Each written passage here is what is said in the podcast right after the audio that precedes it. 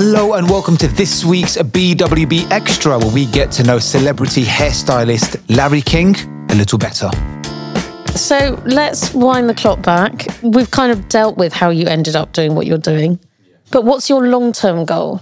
My long-term goal is to succeed, obviously, with my products and to grow them to be a global product brand. My also other goal is I want to open a third salon. That's what I'm planning on doing within the next 12 months. And then really is to sort of use the money that the salons make to kind of start setting up sort of future salons with my team. Do you know what I mean? Giving them positions. Rolling them out. I wouldn't say rolling them out. I don't want like 30 or 20 or 30, but, you know, identifying my team, and if they want to do something with me, be in there where we'll, you know, go in and invest money together, split it 50-50, open a salon together. It might be that they're very creative, but they not have the business side of it, in which case I can help. Or if they're very business-minded, but they don't have the creative side, again, I can help. And for me, it's about I have a good, solid team and helping them achieve their dream as well. Like collaborations. Yeah, almost. Collaborations. So it'll be, you know, it might be like someone's name with Larry King, you know, for Larry King, or they could sell your products. I get it could be their salon and they sell your products. Yeah, I didn't really think about it in the products term. You know, the products are already sold in multiple places around the UK. You know, I mean, it's more the fact that just, you know, setting stuff up with them. If they identify a nice place, I've got a manager who's a very good manager. He's married to an Irishman. They might want to go and open one in Dublin, let's just say. So it might be that me and him will open one in Dublin, and he obviously is my manager, so he knows how to run a business, but he might need some more support with the more putting the name out there. Do you know what I mean? In Dublin. So I can help with that side of it. So helping out in certain little areas. I've got multiple staff that might want to do it, and I just think I'd like to be in that position, and that's what I think. Having 3 salons in London, you know, you've obviously got the one in Monaco.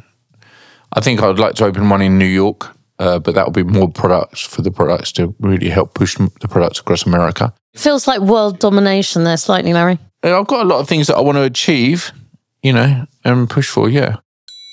What's most misunderstood about your job then? That it's got no money in it. That it's got no money in it. Is that the general thought? I think people generally think that people that are hairdressers are working, you know, that are working class and don't have a lot of money, and it's not a very well paid job, and it hasn't got a lot of future or something like that. It's, you know, it's looked upon. It's, you know, yeah, there's a lot of youngsters out there that come into the hairdressing game that maybe haven't done well at school, but the potential of where you can go within the hairdressing industry is massive, and you can earn huge sums of money, 6 figures. It would seem rather a relatively AI-resistant job too, you know. I don't want ChatGPT cutting my hair. Well, thanks. I'm now thinking of Chitty Chitty Bang Bang when he invents a haircut machine. Yeah, you know? No, I think it's very AI-resistant. I think it's very recession-proof. You know, people always need a haircut. What do you think the biggest problem is for the industry?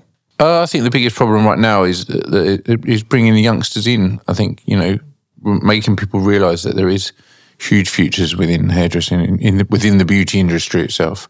So I think for me, that is a slight issue, is new youngsters coming through.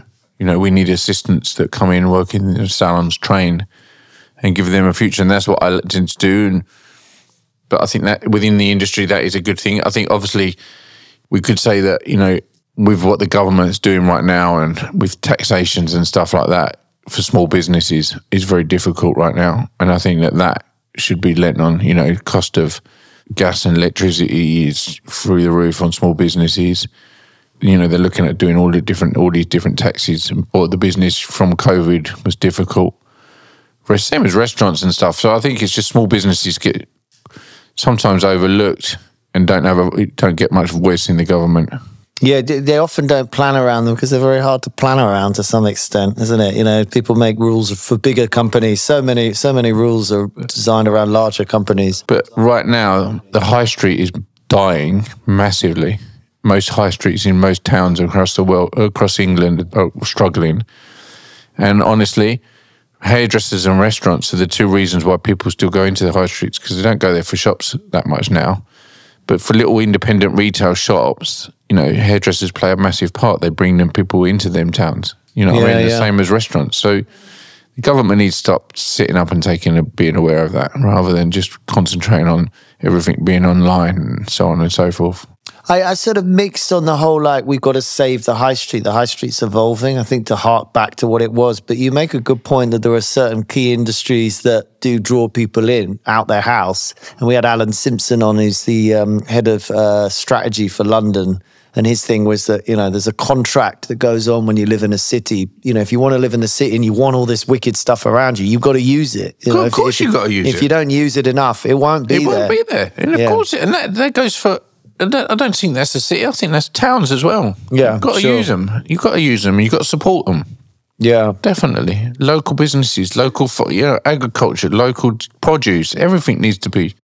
I don't think, for me, I wouldn't put it in the phrase you want to support them, like, because it's almost like you need to support them, like you need to. It's charitable. That'll never sort of work. It needs to be.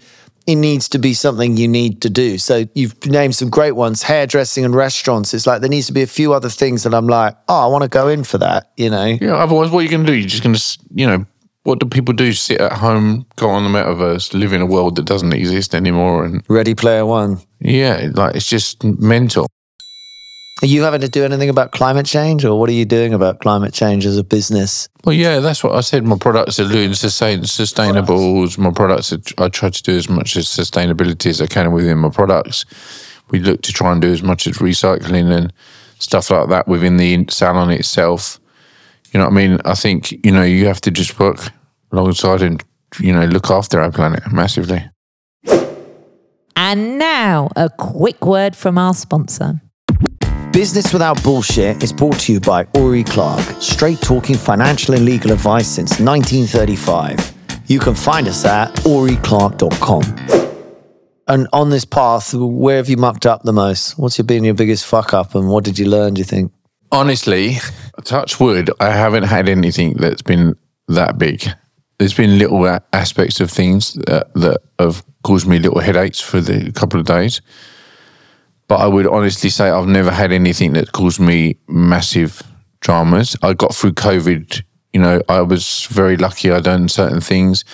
I don't over leverage myself as a business. I don't do things that put more pressure on us, on the business itself. What did you do in COVID? Because you had to shut. No, but you know, you look at what the government was offering. I also made sure that I had a certain amount of money in the bank. I don't know, like again, I don't over leverage myself by paying ridiculous dividends and stuff like that. It's about looking after your business that you've got and maintaining and looking after, knowing that you've got 60 staff that have also got a part of flats and mortgages and rents and stuff like that. And so I think fuck-ups come when people start getting greedy and don't pay attention to their business that much, in my opinion.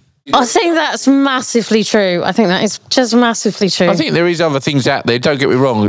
When I say that, people can sit there as businesses and say, well, that's bullshit. I've had like difficult times that I haven't brought on to myself. And shit happens and mistakes happen and there's nothing you can necessarily do. And no doubt things will happen to me and I will look to overcome them. But it's about communication, I think, and talking to people and getting support and help and not being shy to actually open up and talk about if you've got a little difficulty within your business.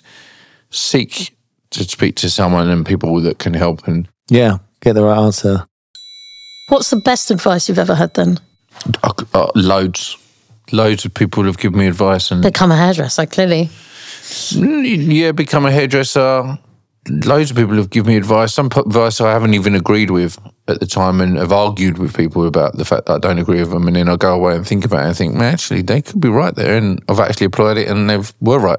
I wonder how many sculptors and painters and people out there doing art should probably go into hairdressing. I mean, that's the weird thing from what you said earlier is, you know, it's actually quite a good career.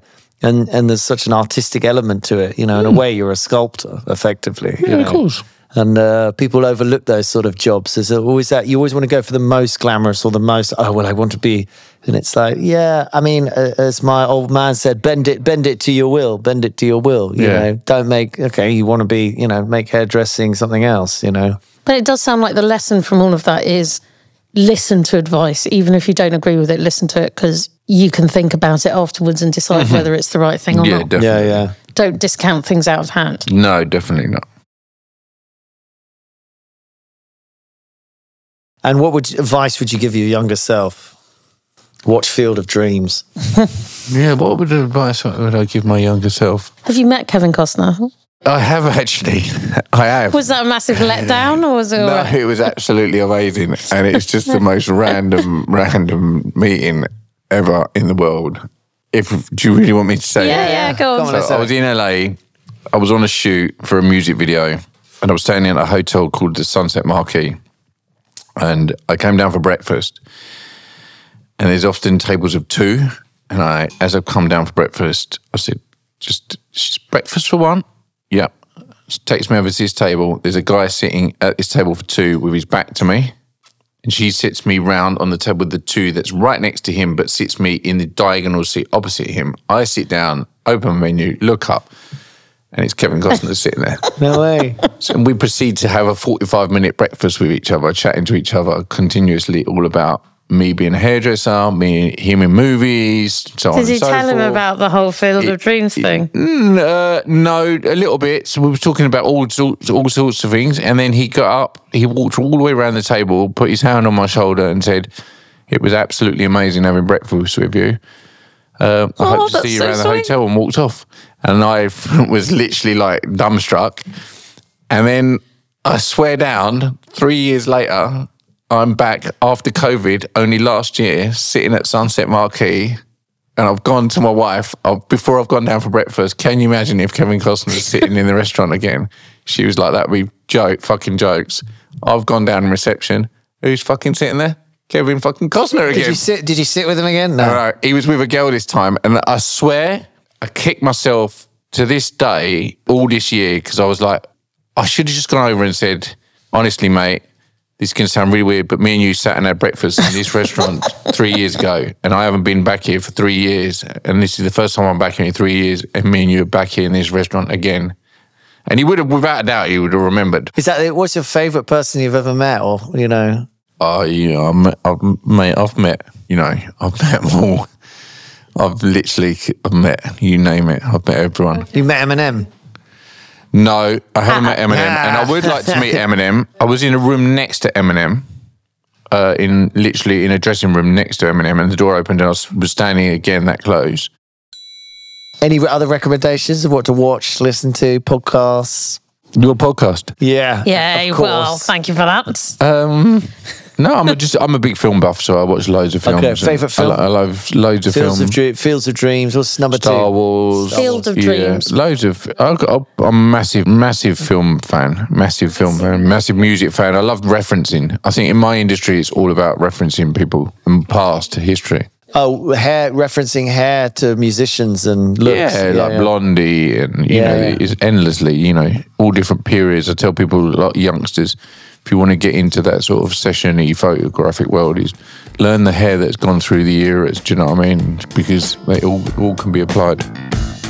And so that was this week's episode of BWB Extra, and we'll be back tomorrow with our finale for the week, the Business or Bullshit quiz. Stay tuned.